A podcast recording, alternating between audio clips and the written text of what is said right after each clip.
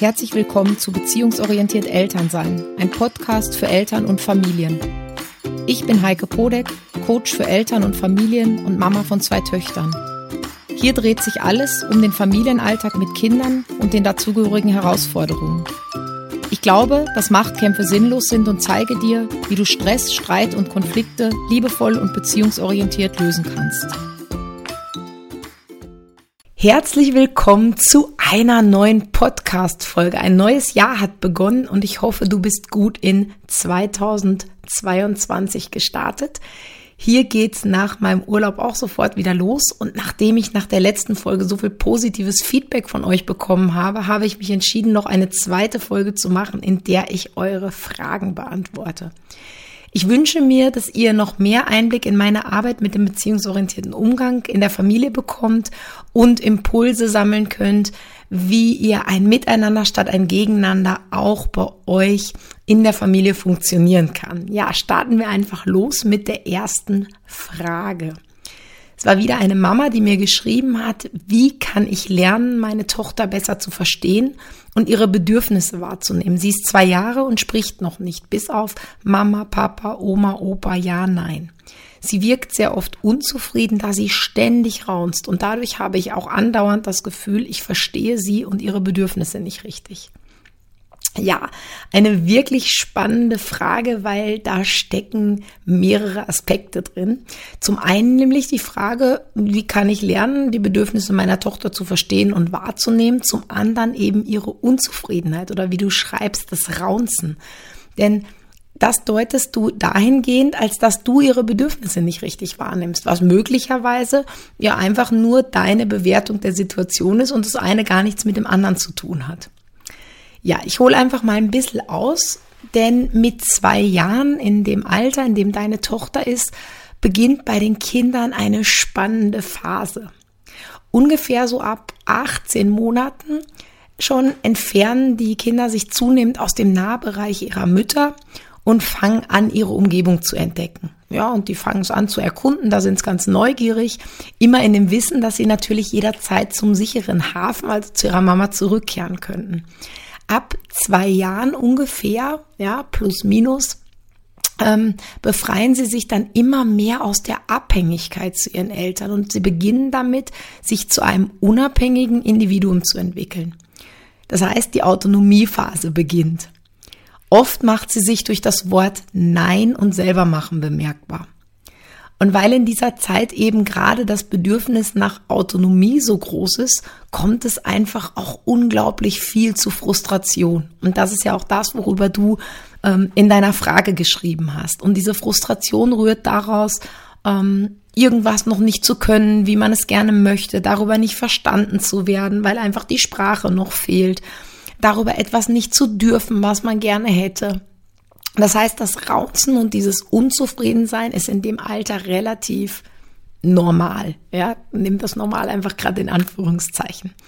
Und je nach Temperament und nach Wesen des Kindes, das ist halt bei jedem Kind unterschiedlich, macht es sich halt mehr oder weniger bemerkbar.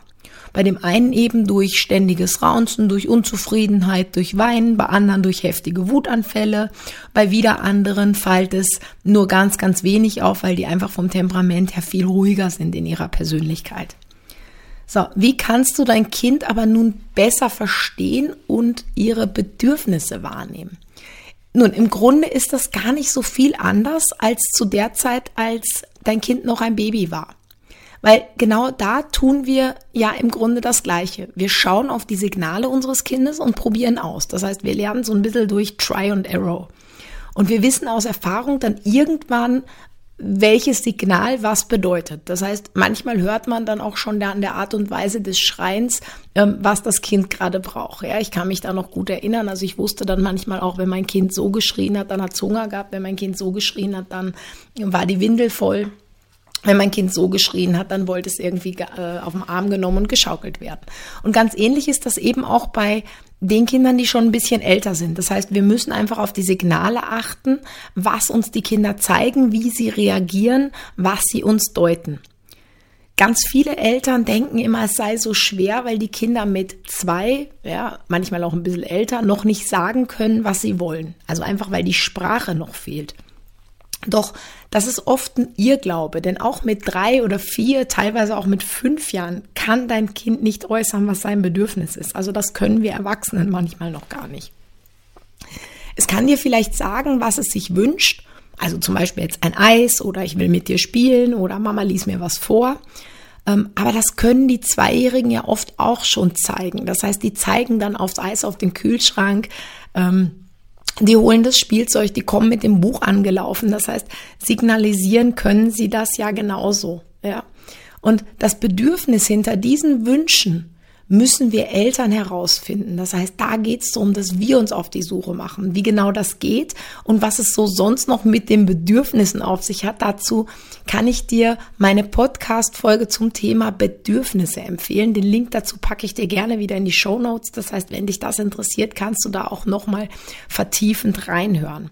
Hier noch so viel dazu. Es geht also darum zu schauen, was sich das Kind durch das, was es zeigt, also durch sein Verhalten, was es haben will, erfüllen würde. Also zum Beispiel bei einem Eis ist es vielleicht das Bedürfnis nach Genuss, vielleicht nach Spaß, vielleicht nach Leichtigkeit. Bei dem Wunsch, mit dir zu spielen, vielleicht das Bedürfnis nach Nähe, nach Verbundenheit, nach Austausch, nach Kommunikation und natürlich auch nach Spiel und Spaß.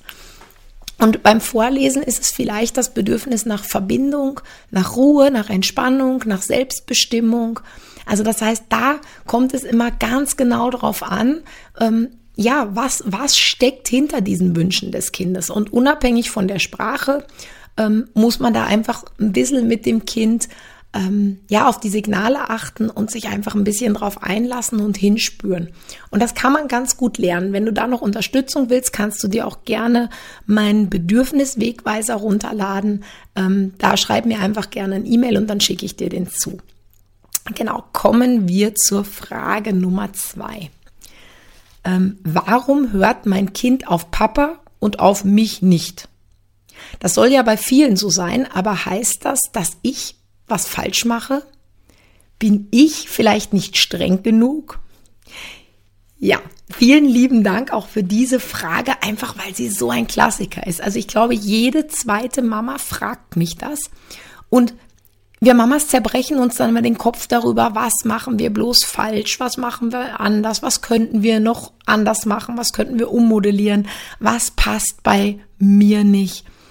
Und meiner Erfahrung nach gibt es für dieses Phänomen, dass die Kinder oft bei Papa besser hören, drei große Gründe und die mag ich einfach mit dir teilen. Der erste Grund ist, euer Kind verbringt die meiste Zeit mit euch als Mama.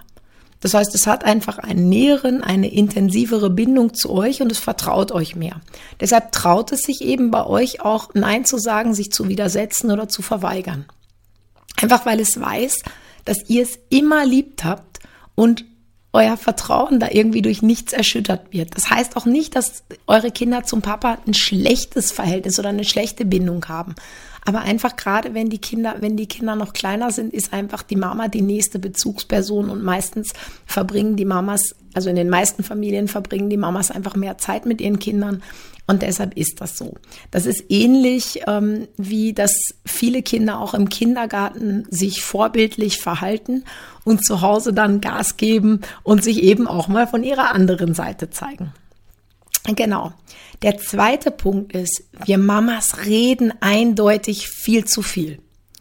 Wir versuchen zu erklären und erklären und passen auf, dass wir das auch alles kindgerecht machen und versuchen das nochmal zu sagen und nochmal zu bitten und ja, vergessen dabei einfach im Alltag, im Stress ganz oft darauf zu achten, ob uns unsere Kinder überhaupt zuhören können. Und das führt dann auch direkt zu Punkt Nummer drei, nämlich viele Väter sind deutlich klarer in ihren Ansagen. Das heißt, die reden von sich, die machen deutlich, was sie sich vom Kind wünschen, auch was sie fordern, und dem kann das Kind dann viel leichter nachkommen. Manchmal kommt da auch der Punkt dazu, der ist in der Frage gleich mit angesprochen worden, dass Papas strenger sind. Das heißt, so dieses Thema bin ich nicht streng genug.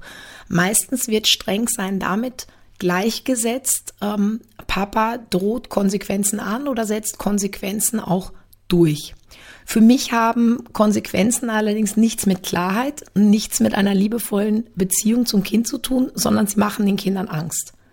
Das heißt, Konsequenzen sind für mich gleichgesetzt mit Strafen und ein Kind, was aus Angst hört, hört nicht wirklich, sondern es fürchtet sich vor dem Erwachsenen, der eben diese Macht ausübt. Wenn du dazu noch vertiefend was hören willst, kannst du dir gerne auch meinen Podcast zum Thema Strafen anhören. Da äh, gehe ich einfach noch gezielter darauf ein, auch warum ich das nicht gut finde und auch was es da für Alternativen gibt. Auch den verlinke ich dir natürlich gerne in den Show Notes. Genau. Und dann kommen wir noch zu Frage Nummer drei. Ähm, da fragt deine Mama, wie kann ich meiner Tochter die Kinderkrippeneingewöhnung erleichtern? Mittlerweile geht sie seit drei Monaten und es ist jeden Tag eine Herausforderung. Es beginnt schon zu Hause, aber auch in der Kinderkrippe gibt es jeden Tag Tränen und Geschrei. An manchen Tagen ist es zwar besser und dann wieder schlechter, aber gut hat es eigentlich noch nie funktioniert. Ähm, ein riesengroßes und spannendes Thema, zu dem ich schon ein eigenes ganzes Webinar gemacht habe ähm, weil es einfach wirklich groß und ausfüllend ist. Ich versuche es hier ein bisschen zusammenzufassen und auf den Punkt zu bringen. Und wenn, wenn von euch der Wunsch da ist, dann schreibt mir gerne, weil vielleicht mache ich dann einfach auch mal eine gesonderte und eigene Podcast-Folge dazu. Also wenn hier viele Mamas sind, die dieses Problem haben oder die sich da einfach Unterstützung oder Input wünschen, dann schreibt mich gerne an. Ähm, genau, also wichtig ist bei der Eingewöhnung immer sich ausreichend damit auseinanderzusetzen, was für das Kind gerade die größte Herausforderung darstellt. Das heißt, auch sich nochmal zu überlegen, wie findet oder wie fand die Eingewöhnung statt, was ist da passiert, ähm, war die lang genug, weil ich denke mir jetzt gerade, ähm, weil, weil die ähm, Mama, die mir die Frage gestellt hat, natürlich jetzt geschrieben hat, seit drei Monaten ist es so und ähm, Seit drei Monaten haben wir natürlich eine sehr akute ähm, Corona-Situation, wo sicher die Eingewöhnung auch nochmal anders stattgefunden hat, als das üblicherweise der Fall ist. Das heißt, dass man da einfach auch nochmal wichtig hinschaut. Ja, auch, dass man schaut, konnte ein Beziehungsaufbau zur Pädagogin hergestellt werden? Das heißt, wie ist auch die Personalsituation in der Krippe, in der Kita? Ähm, ist das häufig wechselnd, gibt es da eine Bezugsbetreuerin, also eine Bezugspädagogin, zu der das Kind auch eine Bindung oder eine Beziehung aufbauen kann und wie, wie hat die stattgefunden. Und natürlich letztendlich auch zu schauen, was ist, was ist jetzt das genaue Problem. Das heißt, ist es wirklich die Trennung quasi zu Mama und Papa das Problem. Da kann man auch noch mal ein bisschen hin und her schauen. Ist es vielleicht beim Papa einfacher? Ist es bei der Mama schwieriger? Ist es bei beiden gleich? Ähm, also da einfach wirklich schauen, ähm, was, was ist das Problem oder was ist der Problempunkt, der eigentliche? Weil oft ist, wird, es, wird es dann so groß gemacht, ja, mein Kind mag nicht in die, Ki äh, in die Kita gehen oder in den Kindergarten gehen. Und in Wirklichkeit macht es da Sinn, es wirklich aufzufächern und sich das ähm, ja Schritt für Schritt einfach mal anzuschauen, wo ist eigentlich genau der Punkt, wo es hakt. Und dann kann man einfach schauen, was braucht das Kind, damit es in den Kindergarten oder in die Kita gehen kann. Das können eben ganz unterschiedliche Sachen sein. Vielleicht fehlt ein Ritual am Morgen zur Verabschiedung oder ein sogenanntes Übergangsobjekt. Damit meine ich zum Beispiel ein Teddy, ein Schmusetuch. Also irgend, irgendwas, was das Kind einfach sehr gern hat, was das, was dem Kind Schutz bietet, was das Kind, was dem Kind vertraut ist, also wo es sich irgendwie dran festhalten kann. Ähm, Du kannst auch schauen, dass du Verbindung zu dir herstellst, indem ihr euch beide vielleicht ein ähm, kleines Herz aufs Handgelenk malt und die, ähm, wenn ihr die so aneinander reibt, die Handgelenke gemeinsam aufladet das heißt einfach, einfach, dass eine Verbindung zwischen euch besteht, weil dann kann das Kind in, in der Kita oder auch im Kindergarten immer draufschauen und fühlt sich einfach mit dir verbunden. Das ist halt ähnlich wie das Symbol eines Ringes in der Ehe. Ja, also auch da wissen wir irgendwie, okay, irgendwo gibt es, gibt es da meinen Partner und der hat halt auch den gleichen Ring auf wie ich und wir sind miteinander verbunden. Und das, das also ich glaube, diese Symbolik ist, ist oft sehr stark, ja, weil sonst würde es die gar nicht geben. Das heißt, das ist was, was in uns Menschen sehr stark drin ist. Da kann man auch eine gebastelte Kette nehmen, einen Stein, ja, den halt jeder hat, oder ein Armband könnt ihr basteln, was auch immer, ja. Also füllt das auf und, und nutzt das gerne. Wichtig ist in jedem Fall, dass auch hier hinter das Verhalten und damit eben auf das Bedürfnis des Kindes geschaut wird. Das heißt, kurzes Weinen als Abschiedsschmerz ist okay.